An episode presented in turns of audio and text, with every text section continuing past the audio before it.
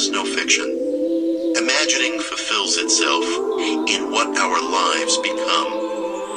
And now I have told you before it takes place, so that when it does take place, you may believe. The Greeks were right. The gods have come down to us in the likeness of men. But they have fallen asleep and do not realize the might they wield by their imaginal activity.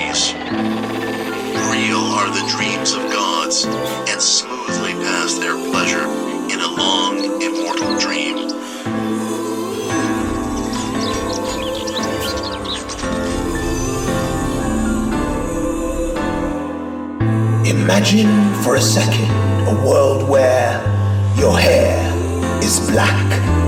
Now imagine again a world where the skin that adorns your body is also black. Any world that says to you or me that this skin is so close to being black that it might as well be black. it's not a world to fuck around in. You better come correct. You better be tooled all the way the fuck up. You better be armed to the teeth, jaws, claws, and everything else in between. With arguments and rebuttals on every front. You better have all the heavy artillery, advanced weaponry, alien technology, and intellectual armament you can muster up. Cause such a world is no fucking around with you, man.